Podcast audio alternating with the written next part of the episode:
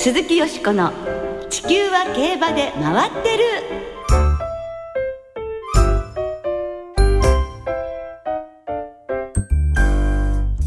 皆様こんばんは。お元気でいらっしゃいますか？鈴木よしこです。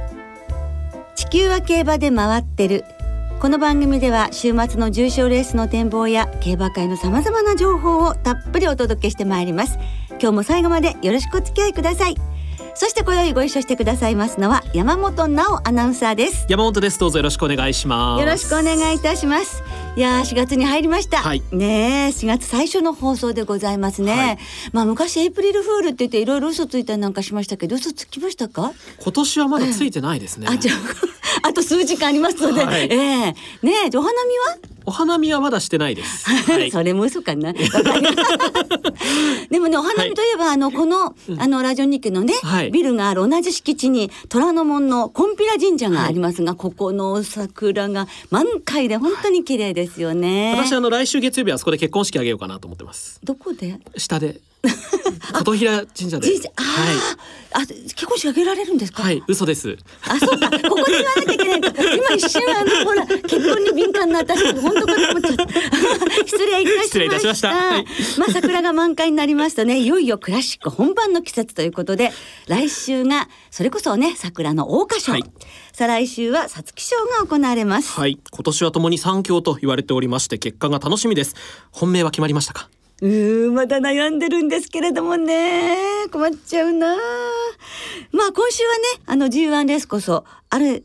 G1 レースこそありませんけれども大阪杯には5頭の G1 ホースが参戦いたしまして大変豪華なメンバーが揃いまして、はい今週だって悩んじゃいますもんね。本当ですよねでもね春競馬いよいよ本番ということで盛り上がってまいりましょう。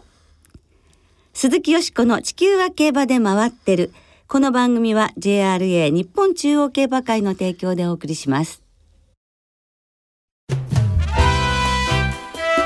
鈴木よしこの地球は競馬で回ってる。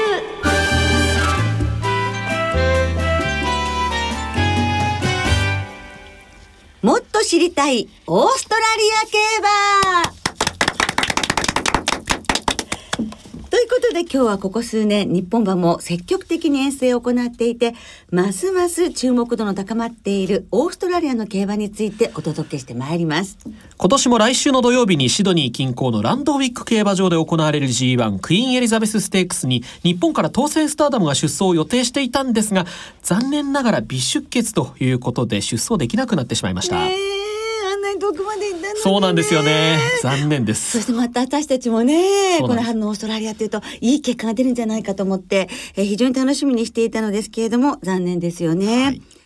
さて、この春は出走が叶いませんでしたが、オーストラリアでの日本馬の活躍というと、2006年のメルボルンカップが思い出されますね。はいデルタブルースが優勝。2着にはポップロックが入り、角居厩舎がワンツーフィニッシュを決めました。はい私2010年にシドニーに行った時に、はい。乗った運転手さんにどこから来た？って言われて日本だって言ったら、日本といえばって言ってデルタブルースポップロックって言われました。あ。ー大きなレース勝ったよねっていうことで話が盛り上がったぐらいやっぱりオーストラリアの方々にとってもあのそういう印象深い出来事だったようですよ。最近では一昨年ハナズゴールがオールエイジドステークスをアドマイヤラクティがコーフィールドカップを制しました。え去年はリアルインパクトがジョージライダーステークスというレースを勝っていますはい。ですからまあこの春の時期の方のね、はい活躍が目立つというのが近年の特徴にも思えるのですがどうなのでしょうか。ではここでゲストの方にご登場いただきましょう。この番組ではもうおなじみ海外競馬評論家サラブレッドインフォメーションシステムの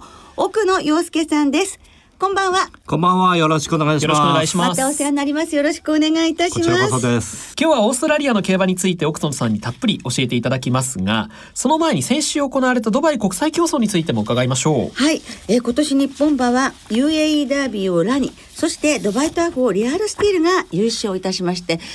日本馬2勝ということになりましたが日本馬のレースぶりを奥野さんはどのようにご覧になりましたか？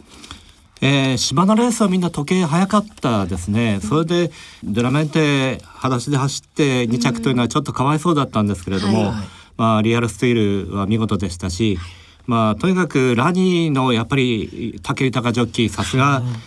ああ竹ジョッキーだなというような騎乗ぶりでしたね、えー、はいやっぱり経験が違うっていうようなところもありましたよね。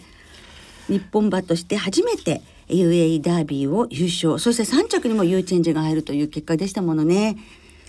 まあ、ケンタッキーダービーと言いますと、うん、もうすでにライバルもアメリカの中ではいろいろなトライアルを勝ち抜いてきていると思いますけれども、ええ、フロリダダービーで無敗対決があるそうですね。もう注目のレースですね。もう本当にもう勝った方がケンタッキーダービー大本命になると。ナイキスト。もうヘイメンという2頭なんです。うん、両方とも負けてない馬なんですけどね。えーそことラニが戦うわけですね。そうですね。えー、まあその2頭モヘメンとナイキストというのは、えー、東西を代表する名馬よくアメリカである構図なんですけど、はい、古くは、えー、スワップス対ナシュア、えー、サンデーサイレンス対イージーゴア、まあ名勝負ですよね。えー、それがまあケンタッキーダービーで、えー、の前でえー、実現して、えー、でその後の大本命あ大本番で、えー、ラニを迎えると。はい。はい、ねラニはまああのあのあちら生まれなのでケンタッキー生まれということなので里帰りっていうようなことをね、ねえ。ー、言われてるんですけどでもヘブンリーロマンスという日本の天皇賞馬の馬の子がなんかそのケンタッキーダービーまで駒進められたっていうのも非常にこう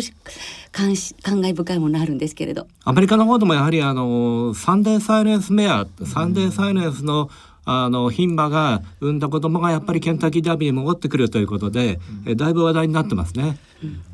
もうすでにシカゴの方に向かったということですのでね、はい、切符を待ちたいところではありますけれども、無事に行ってほしいです、はい、今年のまあ海外戦線で言いますとドゥラメンテまあ今先ほど裸足で走ったという話ありましたが、はい、今年1年の目標今の時点では凱旋門賞にあるんじゃないかというお話もありますがこの辺りは賞賛どうでしょう？賞賛十分あると思いますね。あの中山記念のパドックで馬を見た時に驚いたんですけれども、はい、あのまるでこれちょっと言い方おかしいんですけどヨーロッパの馬のようだなと。でも筋肉が非常に素晴らしくてあの馬はもうあの棚馬になった時にしか見てないんですけれども、ミルリーフという馬がやはりああいうようなもう筋肉が素晴らしい馬でしたから、えー、あの体だったらもう今世界どこ行っても負けないと思ってました、はい、ただまあアクシデントで、はい、まああのシーマクラシックは2着に負けてしまいましたけれども、えー、まあ勝ったポストポンドとは能力差は全くないと思いますね。はい。あれもしまともだったらと思うと残念で仕方ないですけれどもまあ勝負ですからね。また戻ってきて体調を整えて秋に向かって出直してもらいたいと思いますね。この距離のカテゴリーはあのドラメンテとポストポンドを中心に回ると考えてもいいくらいなんでしょうか？そうですね。あの去年凱旋門、一昨年も2着でしたけど、フリント社が今年アメリカに移籍しましたので、まあほぼヨーロッパは今のところポストポンドの天下ですね。うん、では本題に戻ってオーストラリアの競馬についてお聞きしていきましょう。えー、ドバイではアルコーツスプリントでバッファリングが優勝して短距離王国の貫禄を見せた形になりましたね。やはりあの短いとこのレースの数が多い国ですからやはりそれだけ競争が激しくなる、えー、勝ち抜いた馬は強いと、まあ、そういう交通説、まあ、それはあの香港も同じくなんですけれどもやはりあのオーストラリアに合った血統とか、うん、えー、国民性に合った競馬ということでやっぱり短距離戦は非常に人気もありますからね。うん、なんといっても種馬でいうと日本のサンデーサイレンスのような存在の、えー、デンヒル。もうとにかくデンヒルでなければ馬でなしみたいな感じですから。もうデンヒルの特徴っていうのはもう力が強くてタフであると、はい、もうオーストラリアはとにかく連投連投連投は当たり前ですから、はい、それに耐えるよりやっぱり体力がないとオーストラリアではなかなか一戦級にのし上がっていけないということなんじゃないでしょうかね。中3日4日というなんかピッチャーのようなね ローテーションの馬もたまに見かけますもんね。そねはい、そしてメルボルンカップデー当日はなんとビクトリア州の祝日ということで毎年30万人以上の方が、えー、訪れる競馬の一大イベントになっています。競馬はオーストラリア国内のスポーツとしても非常に人気があるようですね。まあ一番人気があるのはラグビーだと思うんですけれども、はい、えー、競馬もすごくポピュラーなスポーツでして。えー、まあ今のメルボルンカップの前にはあの過去の、えー、優勝馬がえ街中をパレードするというお祭りがありますので、はい、まあ、それにはたくさんの人が集まりますからやっぱり愛されてるスポーツですね。祝日になるんですものねだってね。広大なあの国土に競馬場の数っていうのは一体いくつぐらいあるんですか？カントリーと言われる一番下のクラスのお祭り競馬みたいなのがあるんですけれども、はい。まあそういうのも含めるとちょっと競馬場の数ははっきりした数はつかめてないですね。はあええ。どんな風にこう区分けされてるんでしょうか？我々がよく、えー聞くような競馬場のあるところはメトロポリタン、それからその下が、えープロビデンシャル、まあ、あの日本で言いますと地方競馬、はい。その下がカントリーですね1軍2軍3軍みたいな形で分かれてますね。ああなるほど。そうすると主要競馬統括団体っていうのはどれぐらいあるんですか？あの全国全あのオーストラリアを統括する団体というのは去年初めてできたんですけれども、まあ、まだあのアメリカと同様にこうやはり各州の、えーやり方を尊重しているもんですから、まあ、完全な、まあ、JR み JRA のような統括団体ではないです、まあ、緩やかな、えー包括団体というか。じゃあ都道府県であったり仕事に分けている日本の地方競馬のようなあ分け方というふうに考えた方がいい大体ですかね。そういうふうに考えていただければいいと思いますね。はい。まあ、こう主催者がバラバラですと、まあ、我々を含めて日本にいる身からしますと競馬情報を手に入れるってななかなか難しい作業かなと思いますが奥野さんはどのように情報を集めていらっしゃいますか？今ほとんどもうインターネットですね。それからあのアプリもたくさんありますので、はい。あのこまめに探していただくとあこんなのあるんだってよく見つかりますから僕のあのスマホにも10ぐらい入ってますけれども。オーストラリアの新聞社がやってるものであったり主催者がやってるものであったりいろいろなんですけれども、あの慣れちゃうと便利ですよ。あそうなんですか。そして今度は軽種馬の生産の話なのですけれども非常に生産も盛んでアメリカに次ぐ第2位なんですね。生産頭数は1年間に1万3000頭を超えています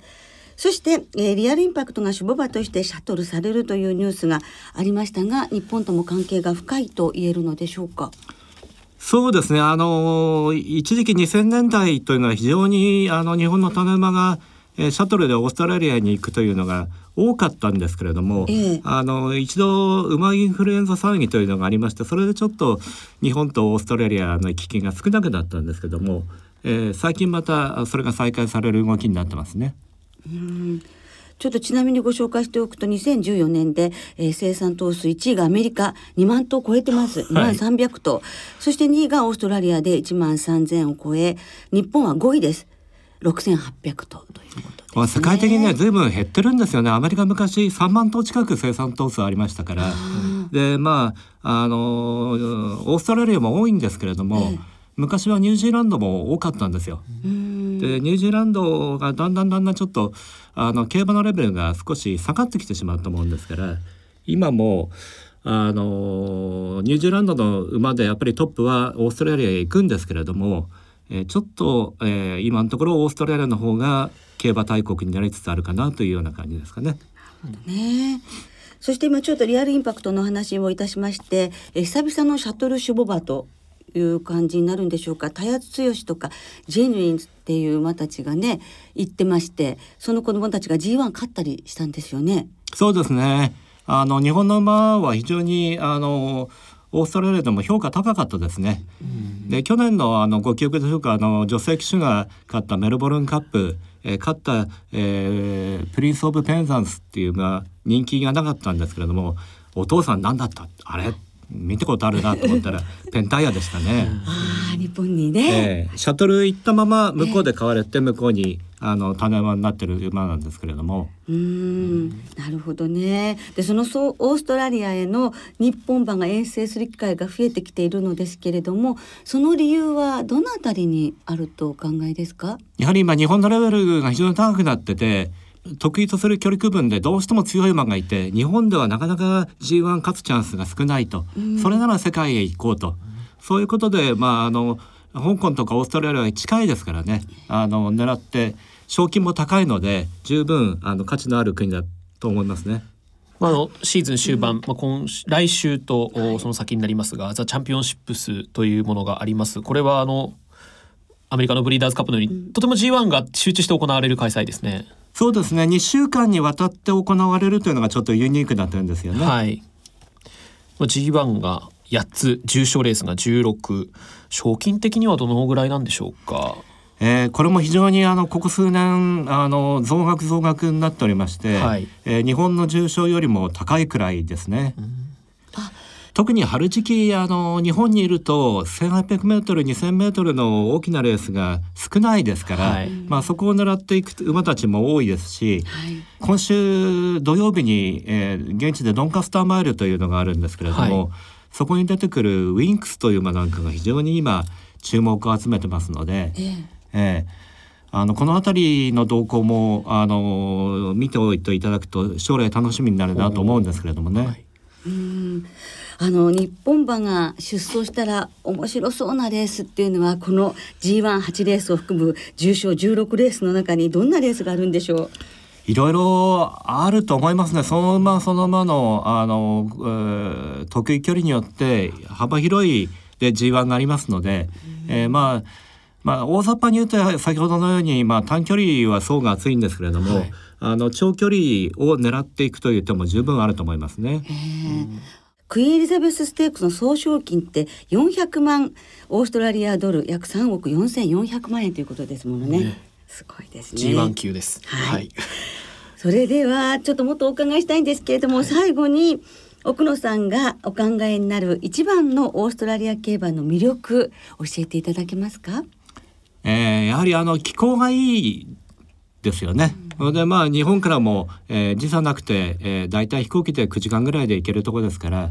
まあ観光も兼ねて、えー競馬場に、まあ毎日競馬場どっかであのやってますので、はい。えーそういうなんかあの身近であるという。えーとっつきやすさとか、で馬券も、えー街中どこでも買えますし、はい。えー非常に、えーまあオーストラリアの人たちは非常にフレンドリーですからね、まあそういうのも楽しんで競馬場行ってもらうと面白いかなと思いますね。はい、街中どこでも買えるというのはどういった感じなんでしょうか？まああのパブですとかえ、えー至る所でこう簡単に馬券が買えるシステムができてますので。えまあなんか行った時にねそれこそ日本の種馬がの子供が出てたりしてそれ買って当たるなんてこともよくありますから、えええーそういう楽しみ方もできると思います。はい。ぜひね、あの観光も兼ねてね、オーストラリアの観光も兼ねながら競馬も一緒に楽しむっていうのがまた一段といいかもしれませんね。ねえーお聞きになった方の中でオーストラリア競馬見に行ってみたいなっていう方もこれで増えたかなって思いますけれどもまたあの楽しい話を奥野さん、はいあのスタジオにお越しいただき聞かせていただきたいと思いますのでまたよろしくお願いいたします。はい、よろしくお願いします。どうもありがとうございました。今日は奥野陽介さんをスタジオにお迎えしてオーストラリアの競馬についてお届けいたしました。鈴木よしこの地球は競馬で回ってる。ここからは週末に行われる重賞を展望していきましょう。今週は日曜日に阪神で大阪杯、中山ではダービー卿チャレンジトロフィーが行われます。まずは日曜阪神で行われます芝2000メートルの G2 大阪杯を展望していきましょう。一着馬には春の天皇賞への優先出走権が与えられます。では今週もレースのデータをチェックしましょう。ウィッシュロックの俺が大阪杯の過去10年のデータを紹介しようと思うんだけど一番人気の副勝率は 90%3 連単の平均配当は4万3000円で簡単に言うと本命党は GMK 自信持って買おう。年齢別に見ると4歳馬の副勝率が37%で断然。前走中山記念か有馬記念だった馬の成績が優秀で副勝率は44%ただし前走で逃げていた馬の連帯はありません。今年の狙いは MA マジでアンビシャス。で KD 小塚でした。KG K KD です あ。KD KD 面白いこと小塚でしたということでしたね。はい。えーあー金曜正午現在はい阪神は天候小雨です。柴田とともに両馬場。日曜の阪神は曇り一時雨の予報で予想最高気温20度ということになっています。うん、高いですね。はいはい、馬場に悪くならないでほしいと思いますけどね。はいはい。よしこさんはこのレースどう攻めましょう？私はねこれやっぱり迷いますよね、はい。ですがやはり、えージャパンカップホースに敬意を表しまして、はい。えー本命は8番の湘南パンドラですね。あのオールカマーの時も休養明けで勝ってますけれども、はい。その時と比べてもう馬自体のレベルが全然違うんですって。もう馬自体がもうすごくいい馬にほらレベルアップしているので、今回の方がいいということなので、まあそういうタイトルホースとしてねやはりここは頑張ってほしいと思います、そしてなかなか勝てないヌーボレゴルトですね。でも2キロ今回湘南パントラからもらってますしね、はい。まあ牝馬この2頭にもう1頭6番のタッチングスピーチの牝馬も入れましてあとは4歳アンビシャス。マジでアンビシャス。も入れたいと思います。この3689の、まあ、ちょっと人気サイドで恐縮ですけれど生まれのボックスでいきたいと思います。はい。じゃあなおさんは？MA マジでアンビシャスで、はい。あの中山記念がドゥラメンテ、リアルスティール、まあ、日本を代表する、う芝の馬2頭にはい。好勝負しましたんでね。えー今年はもしここで大阪杯を勝つようですと芝 2000m、2200m の戦線はこの馬を中心に回るのかな？と競馬はアンビシャスで回ってるになるのかなと 思いますので、この馬から買ってみたいと思います。ね期待した一頭ですよね、大阪杯を展望しました。続いては中山芝 1600m ハンデ戦です。G3 のダービー強チャレンジトロフィーを展望していきましょう。去年はその年の年度代表馬ということになりました、モーリスが重賞初制覇を飾ったレースです。ではこちらもレースのデータをチェックしましょう。ウィッシュ俺がスーパーリスペクトしてるダービー卿のチャレンジトロフィーのデータを過去10年の一番人気の副勝率はなんと 30%3 連単の平均配当は35万7千円。俺バカじゃないし穴場券買うウィッシュ年齢別に見ると5歳馬の副勝率が32%で優秀。前走を見てみると副勝率39%の準オープンが最も好成績で次いで34%のコチステークスが続いています。マジで大和リベラルが GAM を頑張って穴開けてめっちゃ儲かると思うんすよ。で KD 小塚でした。ウィッシュ 面白いじゃないですかね。はい。あの本家よりもだいぶアルファベット使っちゃってる感じがありますけれどもね。そうですね。はい、えー、このコーナー身を削っておりますのでもうちょっとツイッターで皆さん ツイートしていただければと思います。はい。ね楽しかったです、はい。えー、大和リベラルということですね、金曜正午現在中山は天候晴れ芝田とともに両馬場です。日曜日は中山曇りで雨の心配はなさそうです。はい。ハンデ戦ですがよしこさんは。そうなんですよね。私またこちらもちょっと人気サイドで恐縮なんですけれども、えー里のアラジンが本命です。で1番5番6番そして14番のロゴタイプ、はい。やはりねもう得意の中山のこの舞台に戻ってきたらいやーやっぱり追っかけ続けたいと思いましてね。え最後あの調教でも11秒 ,11 秒6というのが出てましたし、はい。根性入れて闘魂が注入できたというお話ですので、はい。えーその4頭のマレンボックスでいきたいと思います。山本さんは？えーエキストラエンドはい YH 吉田隼人さん先週ねゴールドアクターで素晴らしい演技をしされてましたんでね、えー今週も、えーまあ秋には京成杯オータムハンデ2着あの大接戦の競馬、はい走った経歴を持ってますんでですよね。中山コースも向いているんじゃないかなというふうに思いましてこの馬からはい無。事これ名馬ということですね。はい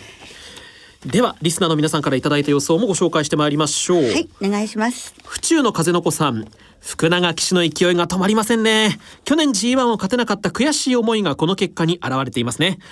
私の大阪杯の本命はヌーボレコルトです。福永騎手と同様に去年は G1 を勝てなかったハーツクライ3区ここを勝ってほしいところですね。ムーンレディの2014さん。大阪杯ですがまさに G1 並みのメンバーが集まりました、はい。私の注目は男勝りの2頭の牝馬中でもタッチングスピーチですサドラーズウェルズとアイリッシュリバーというヨーロッパで大活躍しそうな母系に父はディープインパクト、単幅で応援しようと思います、ちょっと配当つきそうですよね。そうですね。はい、ローゼンカバリーさん。私はダービー強チャレンジトロフィーに注目です。大馬メジャー君も皐月賞を勝ってからは低迷しましたがこのレースを勝って弾みをつけました。そういう意味で皐月賞馬ロゴタイプ君を応援しています。ああ、三年ぶりの勝利なるかですよね。はいマンデーサイレンスさんからダービー強チャレンジトロフィーはマジックタイムです。京都牝馬では重馬場をすんごい足で追い込んでタイム差なしの2着、実は引退した妹を一口持っていました。頑張れ。はい、ということで皆さんからいただきました、はい、本当皆様のね、思いが集まっていてどうもありがとうございました。来週は桜花賞の展望を中心にお届けいたします。お聞きの皆さんの予想もぜひ教えてくださいね。お待ちしています。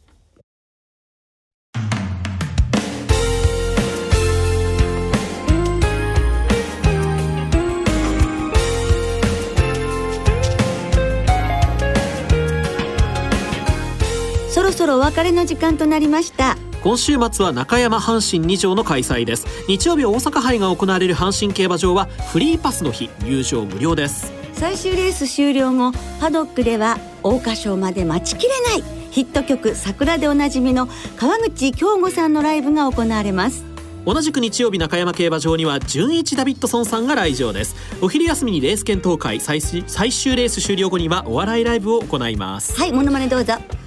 伸びしろですね。はいありがとうございました。では週末の競馬存分にお楽しみください。お相手は鈴木よしこと。山本直でした。また来週元気にお耳にかかりましょう。鈴木よしこの地球は競馬で回ってる。この番組は JRA 日本中央競馬会の提供でお送りしました。